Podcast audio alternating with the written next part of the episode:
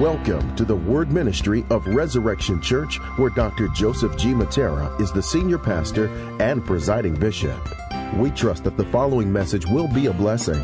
Open up your hearts and allow the Holy Spirit to minister to you through the preaching and teaching of one of God's choice servants.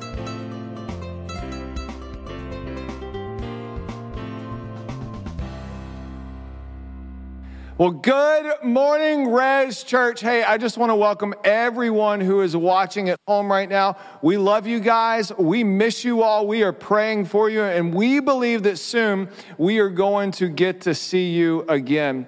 Hey, today is Vision Sunday here at Res Church. And you know, one of the things I love about a Vision Sunday it's an opportunity to look back at the past years at what God has done, but also to look forward to where God is bringing us in the future. And so I, I love it because today Res Church is 37 years old. That's 37 years being led by Bishop Joe and, and Joyce Mattera of their sacrifice and their, their um, love for the city, their love for this neighborhood and the Brooklyn community.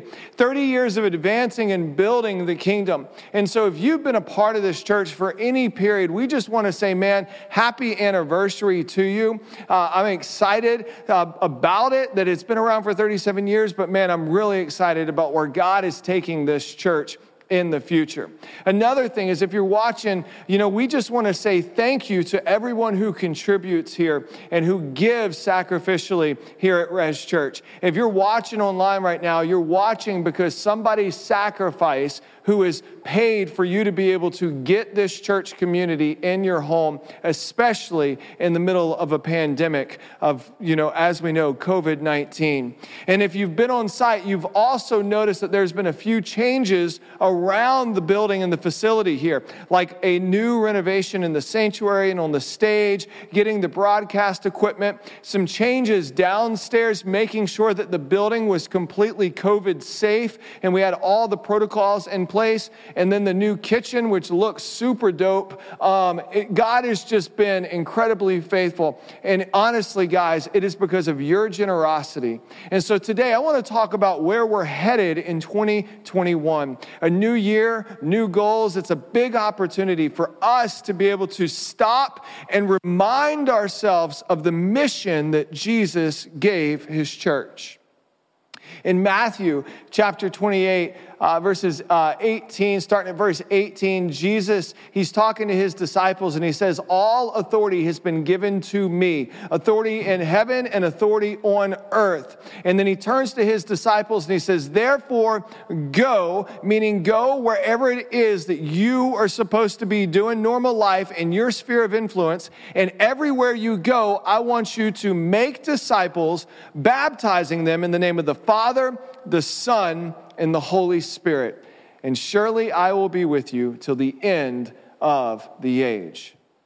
And so that was Jesus's mission or his commission to the church of Jesus Christ, to his church.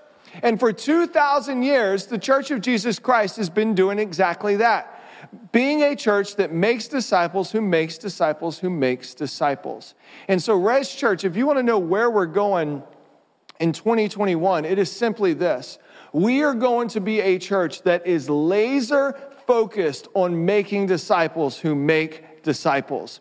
That's it. Like to literally be focused on those who are far from God, to lead them into a growing relationship with Christ so that they can grow and they can go take their friends who are far from God and lead them into a growing relationship with Christ. A church that makes disciples, that makes disciples, that makes disciples. And so I want to go over five quick ways, real quick, about how we're going to do that in 2021. And then I want to talk about the why for us all. Uh, but the first way that we make disciples is simply by worship worshiping Jesus, by gathering. This is what we're doing, whether you're in home, watching online, whether you are here in person.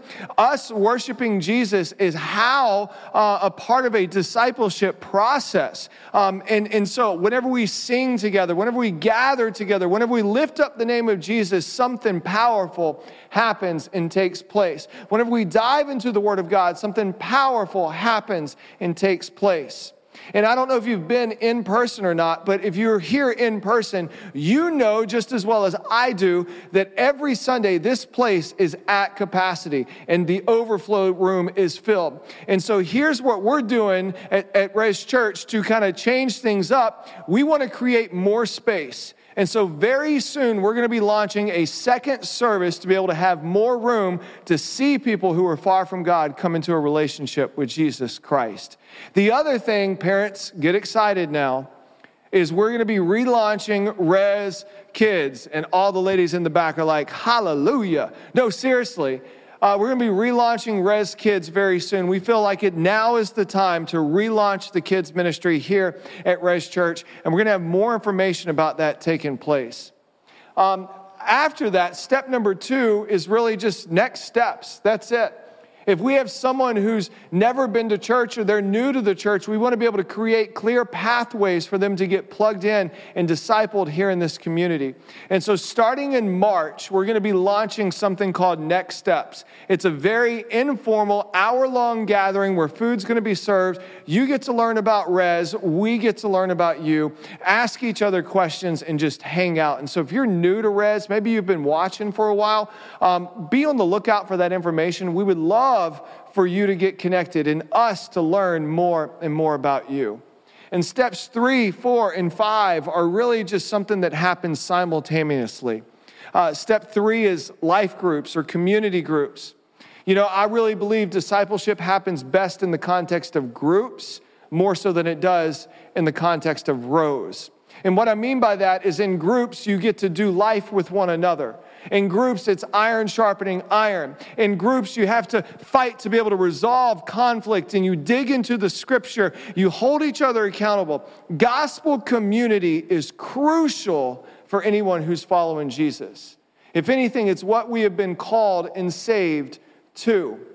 The fourth thing is simply this development whether that is men's development or women's development. We call those men's ministry, women's ministry. Uh, whether it's premarital counseling or maybe it's marital counseling, maybe it's financial stewardship, or maybe uh, maybe it is moving towards leadership. We want to help develop you as a disciple in Jesus Christ through different classes and tracks and things that will be taking place here in 2021. And then the fifth thing is serving. You know, I believe that Jesus called his church to be a serving church, a church that serves the needs of its local assembly, but a church that also serves the needs of the community that God has placed itself in. And, I think about this neighborhood, Sunset Park and Bay Ridge and Prospect Park and all of that. God has placed this church in such a very unique uh, uh, geographical region. And because of Children of the City, it's already serving so many people. And we get to continue to do that and continue to invest into lives, continue to see people transformed by the power and the gospel of Jesus Christ. And so these five things, very simple, but man, when they are working and when they are functioning at its fullest, you see something powerful take place in the church. You see life transformation. You see heart transformation. You see marriages being restored, lives being changed. And that's what Jesus is inviting us to. In church, that's what I'm inviting you to be a part of today. Today, as we kick this off. You know, with 2021, I don't want to get up here and say that this is a thus saith the Lord. I'm not a prophet. I can't predict the future. Uh, but I look at this from a very practical standpoint, and I look at quarter one as a season of rebuilding. I look at quarter two as a season of establishment and reopening from Easter uh, through the, the end of June. And then I look at quarter three and going into the fall season as a season of growth. And I really believe that rebuilding, reopening, and growth and multiplication is what God is calling this church to. Now, you might be sitting at home, you might be saying, Michael, that sounds great. You're just kind of giving me a long lecture. Well, now that was just my introduction. So now I get into the sermon. So buckle up because you're going to be here for another hour. I'm joking. But here's why. Here's the big thing about today. Here's the reason why we gather, whether it's in homes or whether it's in person. Here's why we exist as a people. Here is why we give when we give. Here's why we serve. Here's why we focus on discipleship. It's very, very simple, but it's so profound. It is simply this it is for the one. That's what all of this is about right here. That's what everything that you're about in your home. That's why we live our lives on mission. That's why we focus on these things. It's for the one. For the one. And that for the one has got so many layered and so many meanings. And I just want to go over a few of them with you. The first one is we are doing this for the one, for the glory of God. I don't know if you realize this, but when we gather, whether it's in our homes or here in person, when we lift our our hands and we worship, when we sing, when we give, when we pray, it is simply for an audience of one. We gather, we do this, and we are here to simply give God glory that is due to his name. And man, I believe it is time for the church to reestablish that as its primary focus that we are here to live our lives and to give glory to our Heavenly Father and to focus on him and nothing else. You know, Ecclesiastes 9:10 says, "Everything your hands find to do, do it with all your might unto the Lord." And so that's why we want to do things with excellence. That's why we want to put our best foot forward because we want to do it to bring honor and glory to the one, to our heavenly Father. But Jesus also calls his church to live on mission. He calls us to be focused for the one, for the one. He, he actually says this. This is reason number two. If you'll turn with me to Luke chapter 15, if you got your scripture, he says this, starting in verse 1. Now the tax collectors and sinners were all drawing near to him.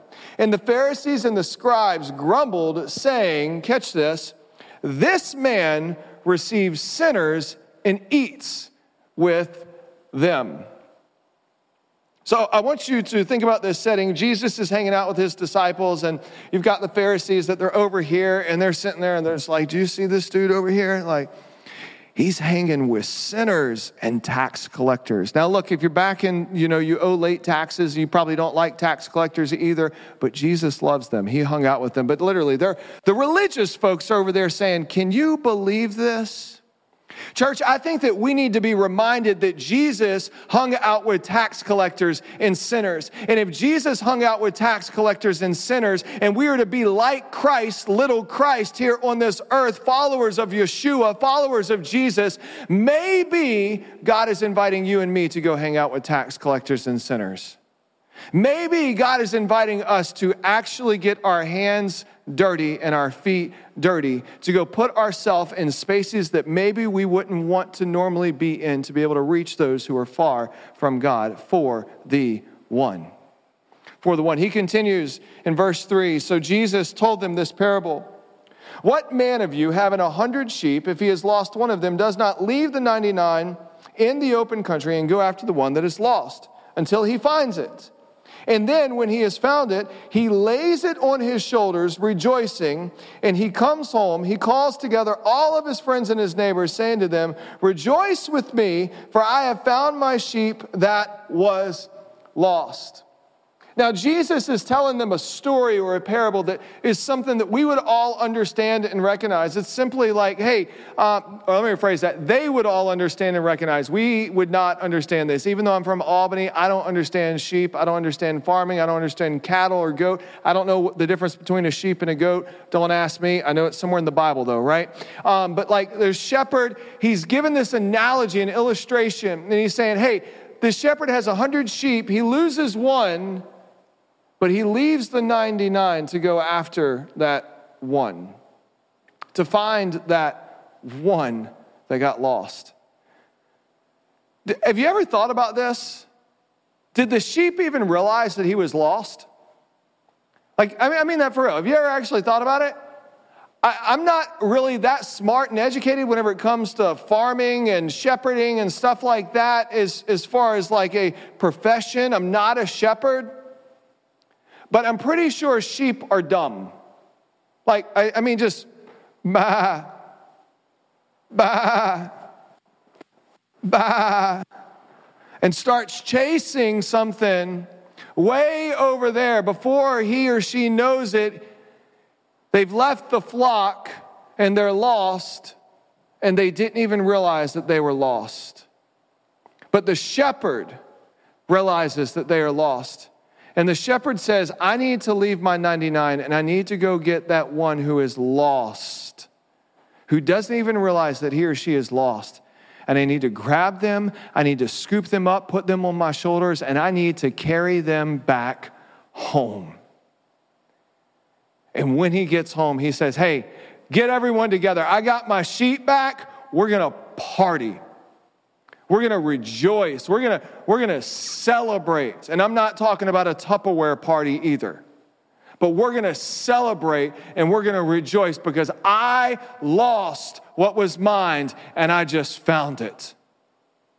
It says in verse 7, Jesus relates this to the kingdom of God. He says, Just so I tell you, there will be more joy in heaven over one sinner who repents than over 99 righteous persons who need no repentance. This is why, church, we have to be focused on those who have never met a risen king, who have never accepted Jesus, who have never encountered the presence of his holiness, of the Savior of the world. And when that light bulb moment happens and they go from death to life, we need to rejoice as a church. We need to get excited as a church. I genuinely think Sunday needs to be the biggest party celebration that we could ever experience because there are dead people who are coming to life, lost people who are being found, and that is what Jesus has called and commissioned his church to focus on. For the one.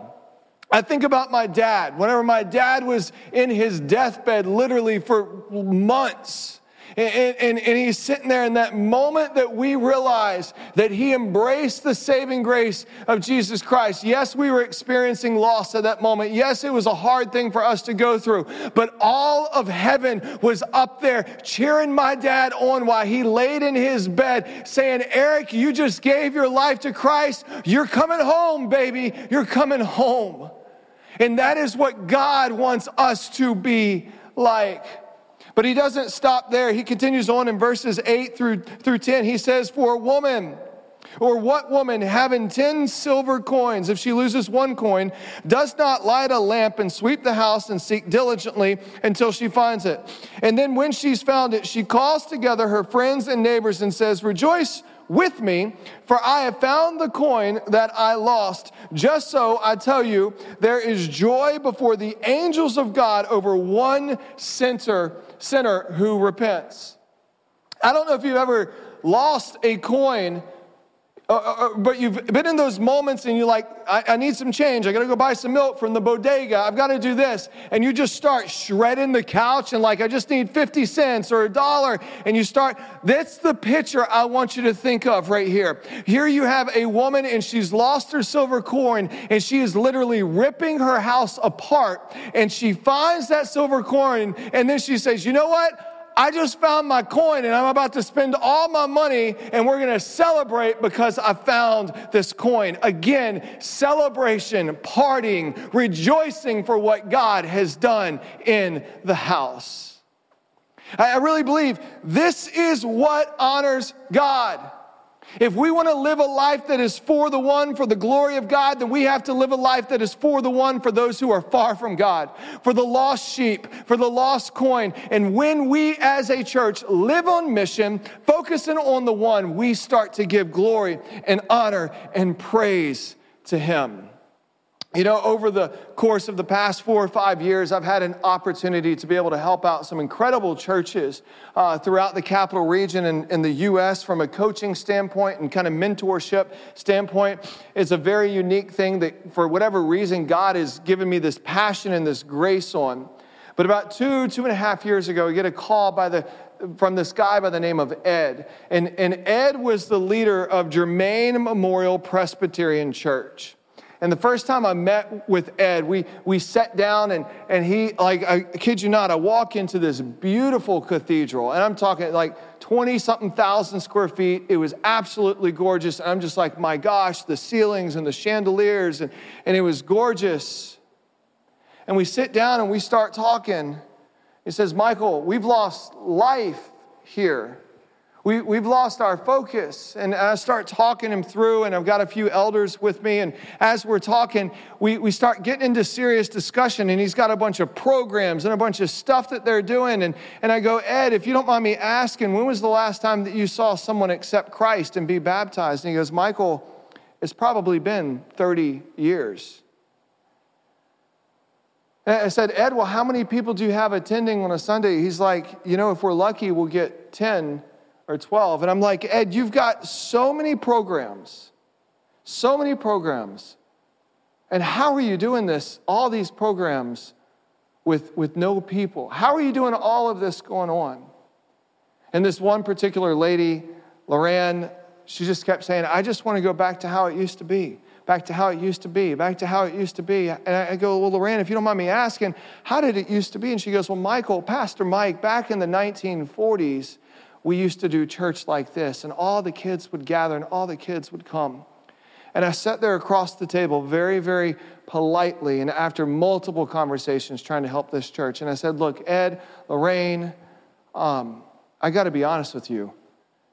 This church needs an entire, like, facelift if it's going to survive. And that church refused to change. That church refused. This is the oldest church in New York State, and they would argue the oldest church or one of the oldest churches in the United States of America.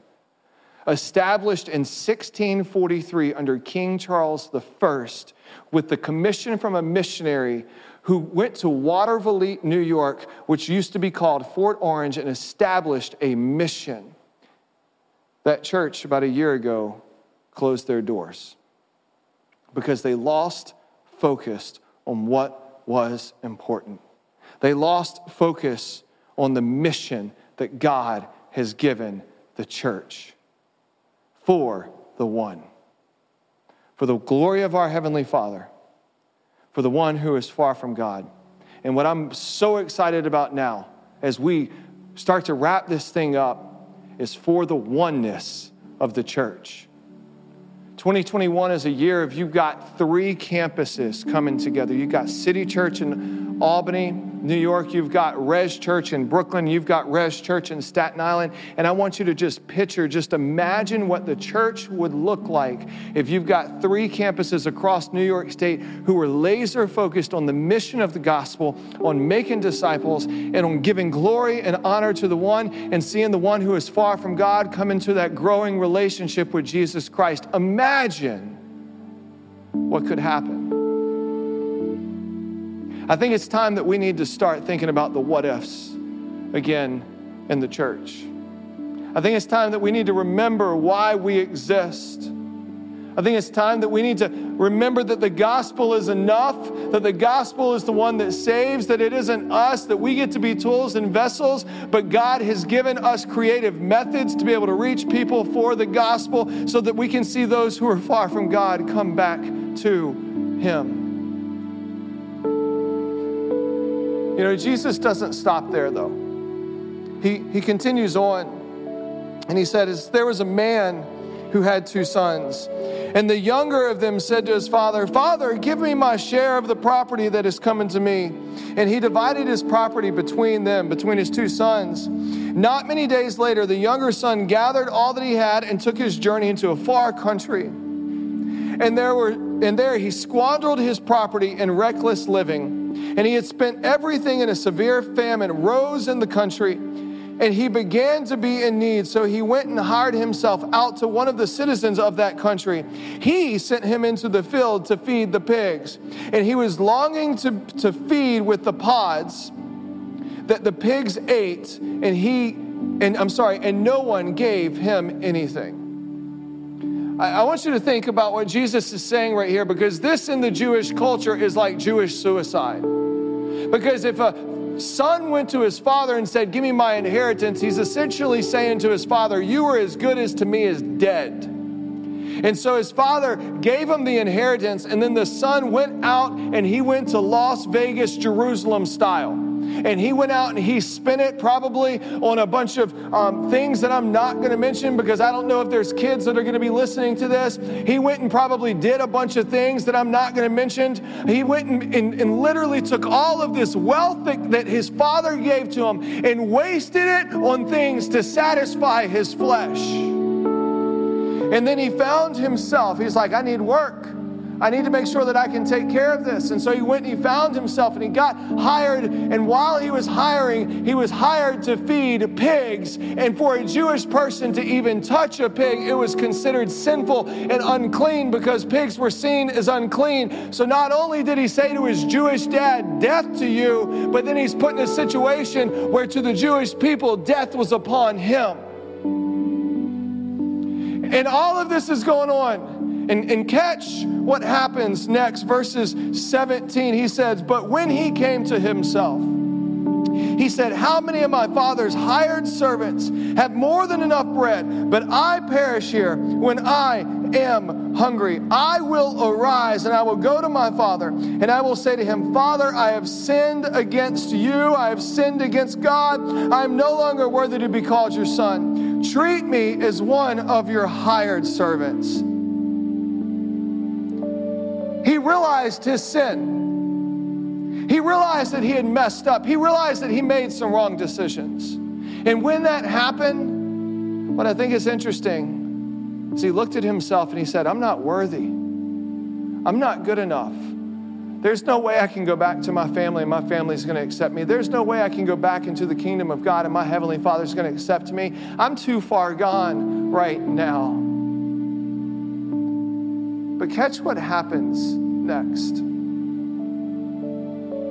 And he arose and he came to his father. But while he was still a long way off, catch that, his father saw him, felt compassion, and ran and embraced and kissed him.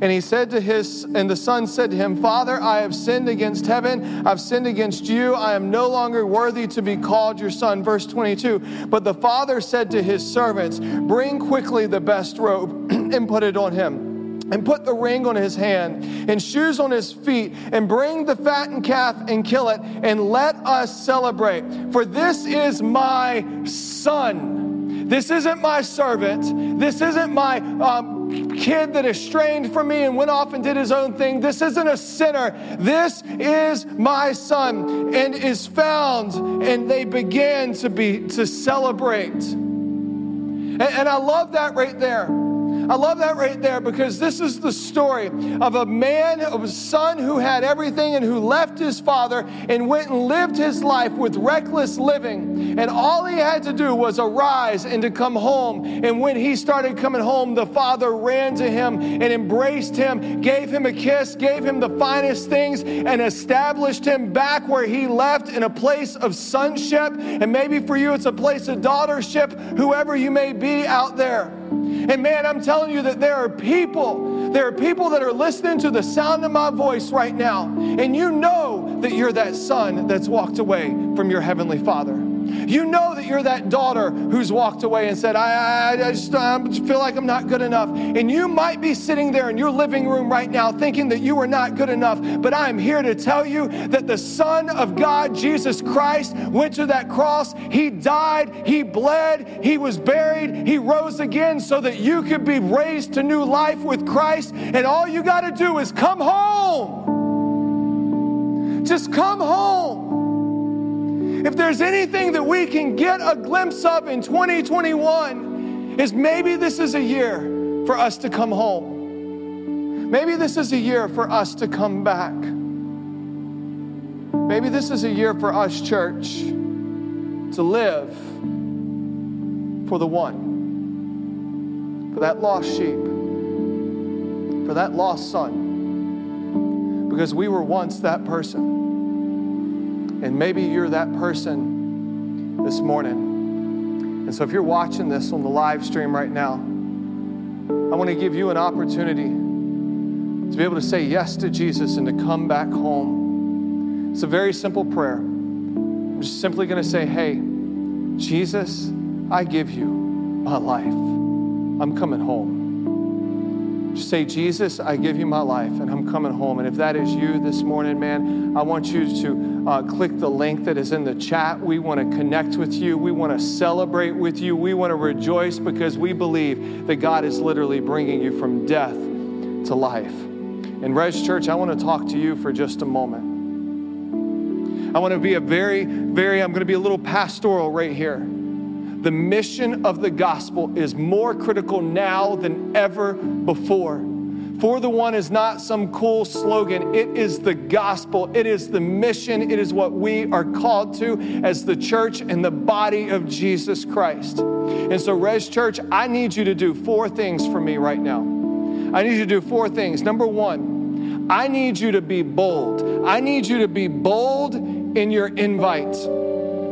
I need you, wherever you go, your sphere of influence, you have an opportunity to make disciples. I need you to be bold in inviting people to a growing relationship with Jesus Christ, inviting people to an opportunity to be able to come to church or maybe come to your house and to watch with you. Number two is I need you to be bold in your prayers. I know many of you guys, you like to pray, but I believe we can pray a little bit harder because when we pray, things start to shift in the atmosphere and lives start to get realigned with God. And so maybe we need to start praying for families. Maybe we need to start praying for the prodigals. Maybe we need to start praying for those who are strung out, who are a bunch of tax collectors and sinners, for God to meet them where they are so that they can be raised to new life with Christ. The third thing I need you to do is I need you to step up and serve. If we are going to be a church that reaches people who are far from God and see them come into that growing relationship, we've got to create space for the harvest. We've got to get ready for what God is going to do. And so maybe you've been sitting here during the pandemic and you've been like, I don't know if I'm going to serve or not. Man, I'm telling you, now is the time to step into what God is doing. Now is the time. And, and so listen, send us an email. Send me an email directly, Michael at reschurchny.com. I will reply and I will help you get connected. Because where we're going this year, I'm telling you, it's going to be far beyond what we ever dreamed would be possible. And the fourth thing, and I close with this, is we need to be bold in our giving. Now more than ever, we have got to put our money where our mouth is. And so if you're watching this, we have got an audacious vision plan for 2021. And you can go to reschurchny.com, click on the link for the One Vision Fund, and you can read all about that. But man, I need us to be a church that says, I believe in the mission of the gospel, I believe in advancing the kingdom, and I'm willing to invest eternally with my monetary sacrifice. And when we do that, we are going to see God take what little bit we bring and Him advance the kingdom, Him grow the kingdom. And man, I want it to be that whenever I get to heaven, I look at the hundreds or thousands of lives that my Weasley tithe or offering did. And so let's do this this year. Let's make this a year for the one. If you're home, I want to ask you to bow your heads with me as we pray. We're going to celebrate. We're going to rejoice. It's a year of new beginnings. COVID is almost over. And I'm excited for what God is about to do. Three churches, united as one across New York State. Get ready, Satan. Father, we thank you. We thank you, God, for your love, for your steadfastness, for your grace. We give you all glory and honor. Father, help us to be a church that lives on mission, ultimately, God, for the one, for the glory for you for the one who is far from God, and for the oneness of your church. We love you. We worship you. In Jesus' name, amen.